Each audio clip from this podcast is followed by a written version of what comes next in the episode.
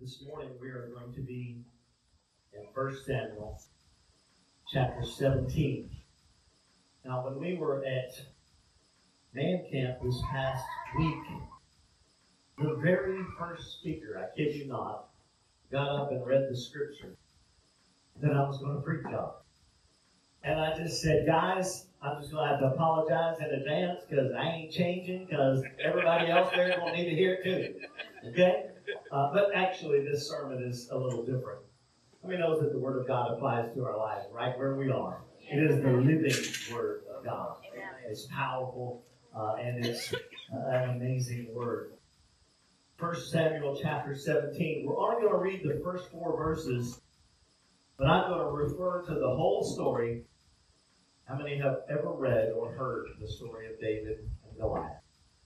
Let's read them together. It says, Now the Philistines gathered their armies together to battle. They gathered to battle. Gathered to battle. And were gathered at Sochoh, which belongs to Judah. They encamped between Sochoh and Azekah in Ephes Dammim. And Saul and the men of Israel were gathered together, and they encamped in the valley of Elah, and drew up in battle array against the Philistines. The Philistines stood on a mountain on one side, and Israel stood on a mountain on the other side, with a valley in between. Say a valley in between. Valley in between. And a champion. Say champion. Champion. A champion went out from the camp of the Philistines, named Goliath from Gath, whose height was six cubits and a span. So as we look at this 17th chapter of 1 Samuel, what I first want us to look at is the scene. You have the Philistines on one mountain, and you have the children of God, the army of Israel, on the other mountain. And there's a valley in between. You see, many times we read scripture and, and, and we really don't pick out those little things because the little things make the difference. But the valley, I mean, knows for every two mountains there's a valley. And, can I tell you, if you're in the valley, just get ready because another mountain's got to be around somewhere. Amen? But the valley is important here. And, and they were gathered there. The Philistines came to do battle. Your enemy, the devil, is no joke. He's real. Uh, he has uh, come to steal, to kill, and to destroy, the Bible tells us. Uh, he's no joke, and he, he comes uh, against us. And we look here, and it tells us that the Philistines were encamped at Sochoh. Now, you could stop right there and say, what, what, I don't care. What does that matter? Which belonged to Judah. Can I tell you that the devil's nothing but a poacher? A poacher is, uh, I had to write it down because this came to me a little bit later. A person is a, uh, who is a poacher encroaches or usurps another person's rights. Israel held Sochoh and held uh, this place, and it was theirs. But they had allowed the enemy to come in and to steal. Somebody said, I'm taking back what the enemy stole this morning. And, and so we see that, and, and, and what I want you to know is that the devil's a poacher. If God has given it to you and He has declared it to you in His Word, then the, the devil can just simply take his hands off of it uh, and we can stand upon the authority and the power that God has given to us. Uh, somebody say, I'm taking back my territory this morning. And the devil is nothing more than a poacher. Here's Israel and the Philistines in a standoff. One on this mountaintop, one on this mountaintop, and the valley in between. And they had been there 40 days. Now, in the Bible, 40 days is significant because God seems to move and change the situation and intervene many, many times in 40 days. You read it throughout the scripture. And it was prime time for God to step in and to defeat the enemy and to move and to give back the territory that the Israelites had already owned. 40 days. It seems that God always uh, intervenes and he initiates a significant change in 40 days. But what's so important about this valley of Elah? If the Philistines were able to take this valley, then they were, would be able to advance on to Bethlehem, and there they would be able to spread all across Israel. It was a strategic battle, I want you to know. Uh, if the Philistines were, were to overcome Israel, then it would be much easier for them to go and take all of the rest of the territory. They were in a standoff. That's why you see David's oldest three brothers there, because if they were successful, the Philistines were successful in Elah, then their hometown, Bethlehem, was ripe for invasion. Can I tell you, you need to stand up for your home place? Amen. You, men, especially, we, we've heard this all weekend long. Stand up for your family. Stand up for God. Take your rightful place. Don't let the enemy come in and take your family from you and abuse your family, but take your authority in the Lord. So they were protecting their homes. 40 days. If you don't think 40 days is a long time, try fasting for 40 days. 40 days, evening and morning, this giant, this Goliath, shows up and he defies the armies of Israel and he defies the God of Israel. And he challenges them. Send me one man. Somebody say, one man. One man. Send me one man that he would fight against me. And if you win, then we'll be your servants. But if we win, then you will be our servants. Yeah. Are you up for the challenge? Can I tell you that you can never trust what the devil tells you? For when Israel did win this battle, and they did, the enemy didn't say, okay, we're going to be your servants. They ran for their lives. I say the enemy is a liar. And he's the father of all lies, the Bible tells us. Here is this massive giant, this massive man. And uh, if you read your commentaries, they would say that he uh, was something like eight foot five to nine foot nine. He is a massive, uh, huge specimen uh, of a man, not just big, but gigantic compared to David. His weapons weighed 150 to 200 pounds. And it says of Goliath that he was the Philistine champion. Man, I wish I had some rocky music on right now. You, know, the, the, the challenge. Uh, here is this giant of a man who stands up before all of Israel and he declares that, that he's defying God and he's defying the armies of Israel. And he's saying, can, can, I, can I just give you a picture? He's pounding his chest and he's saying, I defy you. I defy your God. Somebody sent somebody to challenge. He's there, and every day for 40 days, Israel came out dressed in their battle armor. They lined up. They prepared for battle. There is a difference between putting on the army array and actually fighting. Can put on your Christian clothes on Sunday morning and come to church and never really be in the army of the Lord. You can pretend. You can even read your Bible, but are you committed to the Lord that you are a part of His army?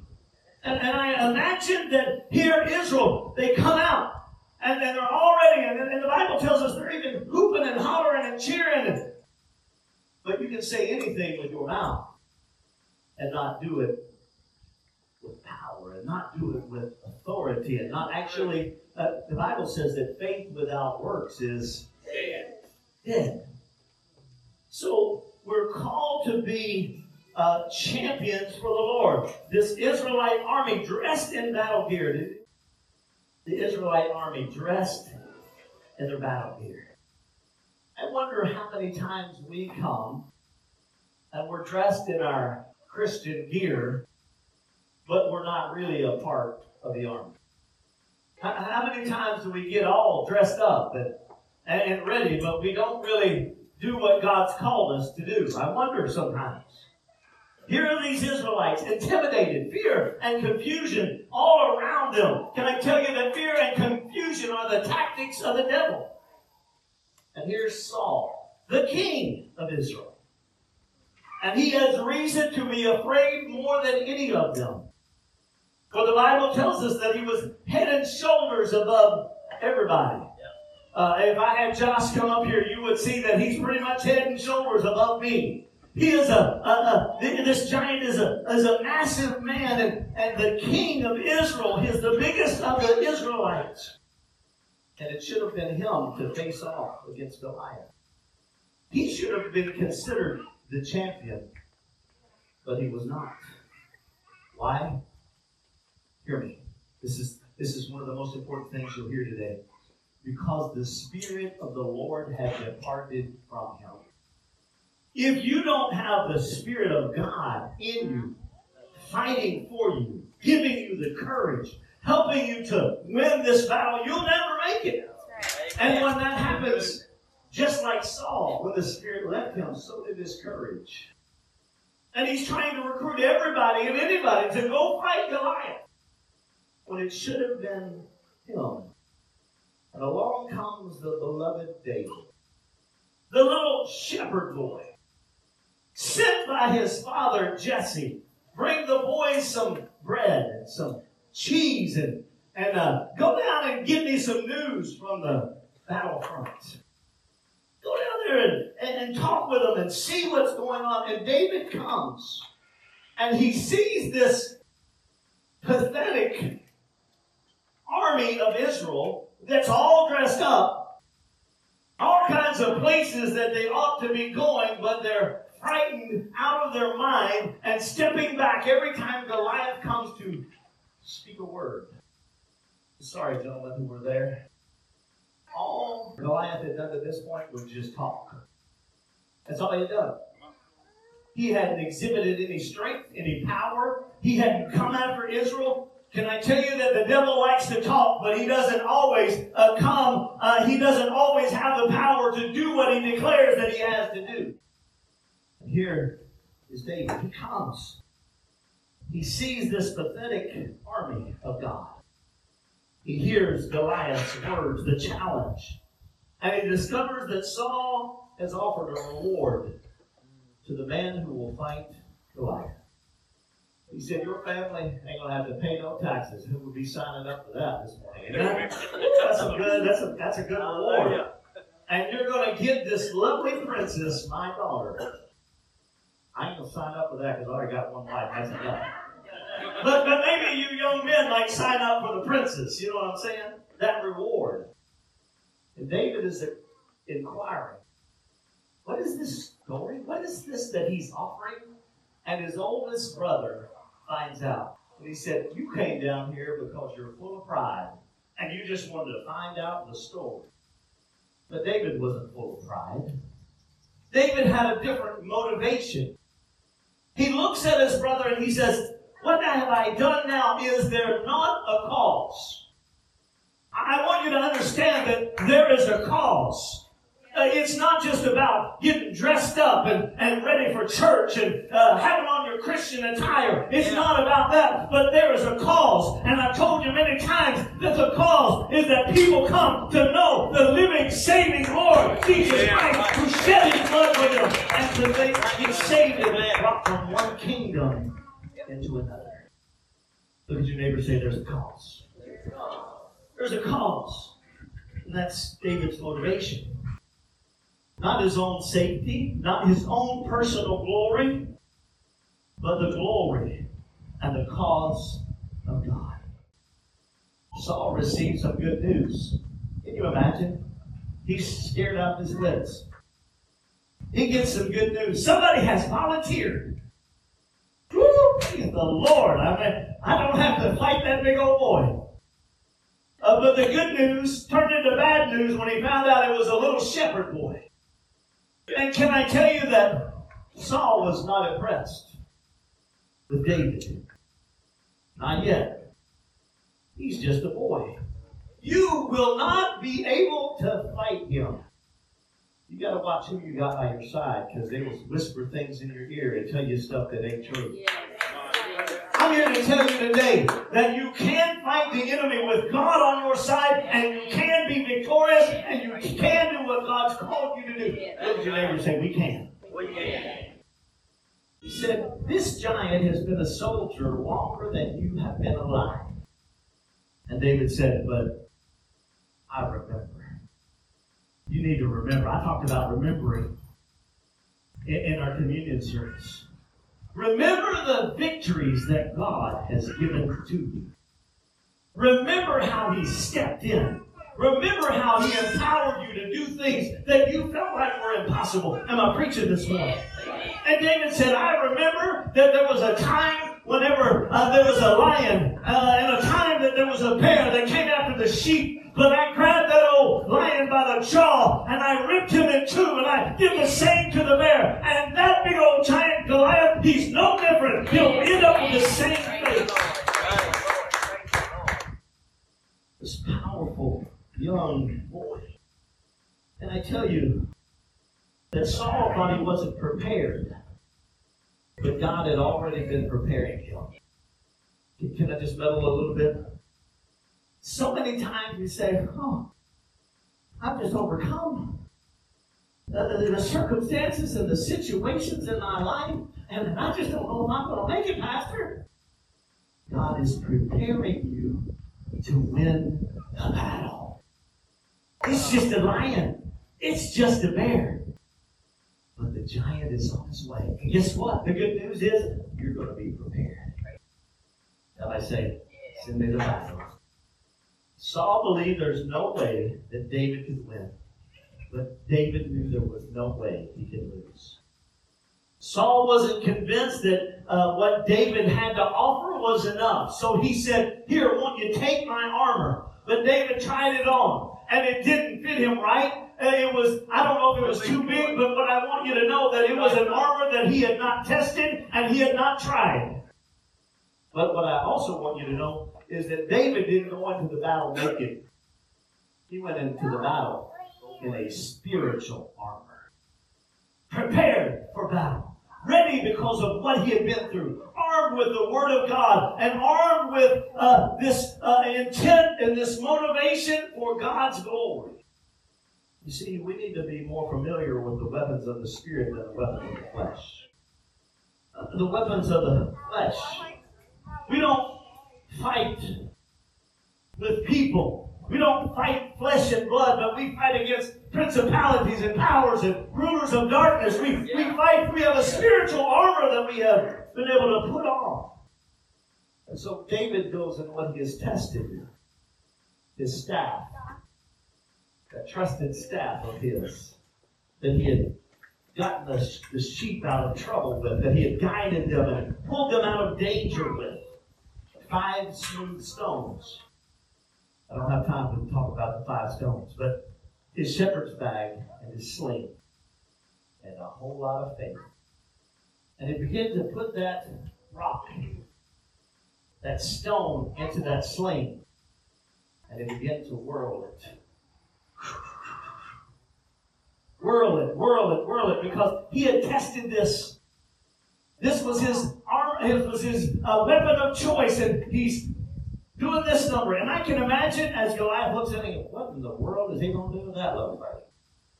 And all of a sudden, that stone kept getting larger and larger and larger. And it sinks into the skull of the giant. Knocks him forward. Now tell me, would a stone not hitting your head, would it not normally knock you backwards? But the giant fell forward bowing to the same God that he had previously cursed.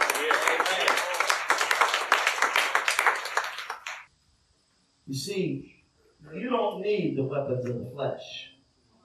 You don't need man's protection. You need God on your side.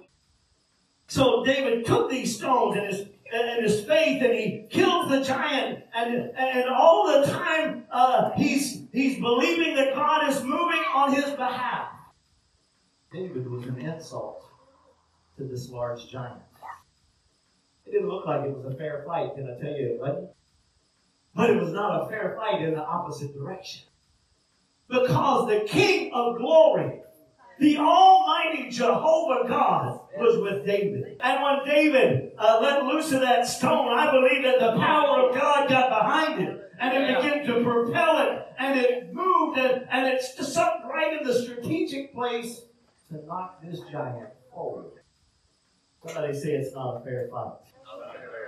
Because I'm going to win every time with the Lord. The Bible says that God before you, who can be against you? David wasn't afraid. He was on mission. He knew that the battle belonged to the Lord. Can you say that with me? The battle belongs to the Lord. It's His battle. And when I step in, especially if I step in in fear, then I need to let God take control. The battle is the Lord's. Belongs to Him. And, and if you look at this scripture, it tells us that David didn't kind of sneak up on the giant. He ran towards him. I can imagine that young man. Uh, here's the giant. He's too, too big and too bulky to run. He's too big and too bulky to get out of the way. And, and his head is so big that there's no way that David can miss. And he lets loose of the stone.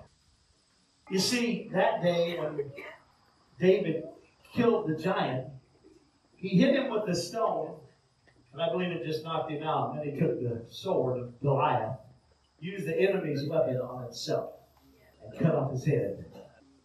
We need to make sure that the enemy's fully defeated. Amen. Don't leave him alive to continue to do battle.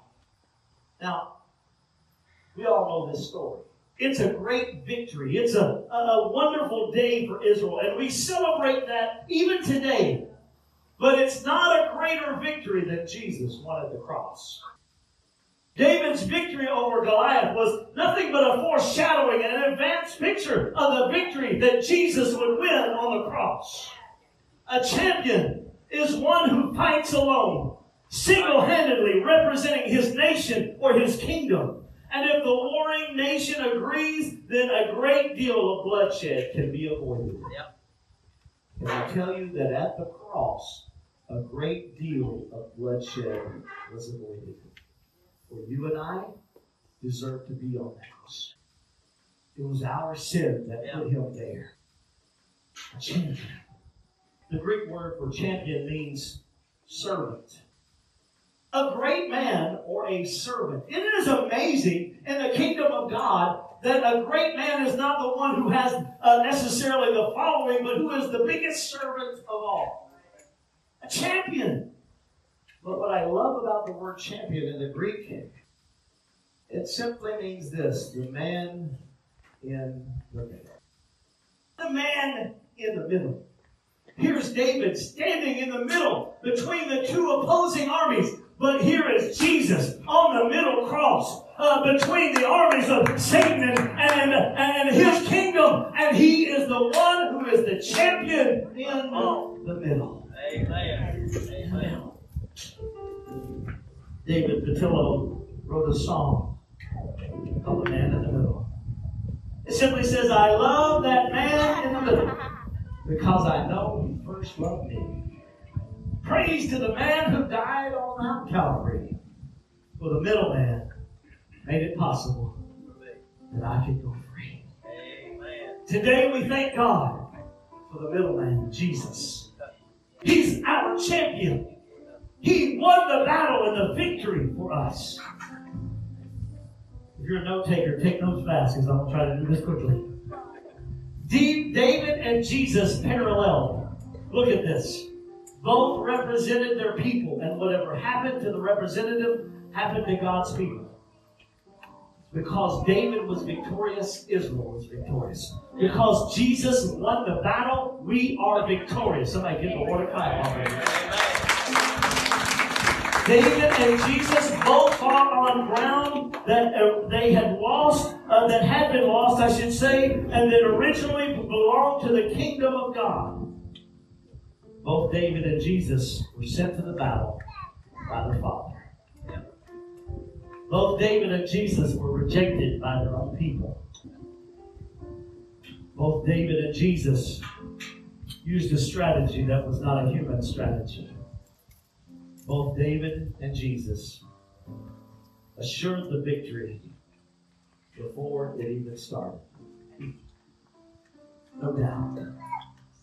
Last one. Both David and Jesus rescued their people from captivity.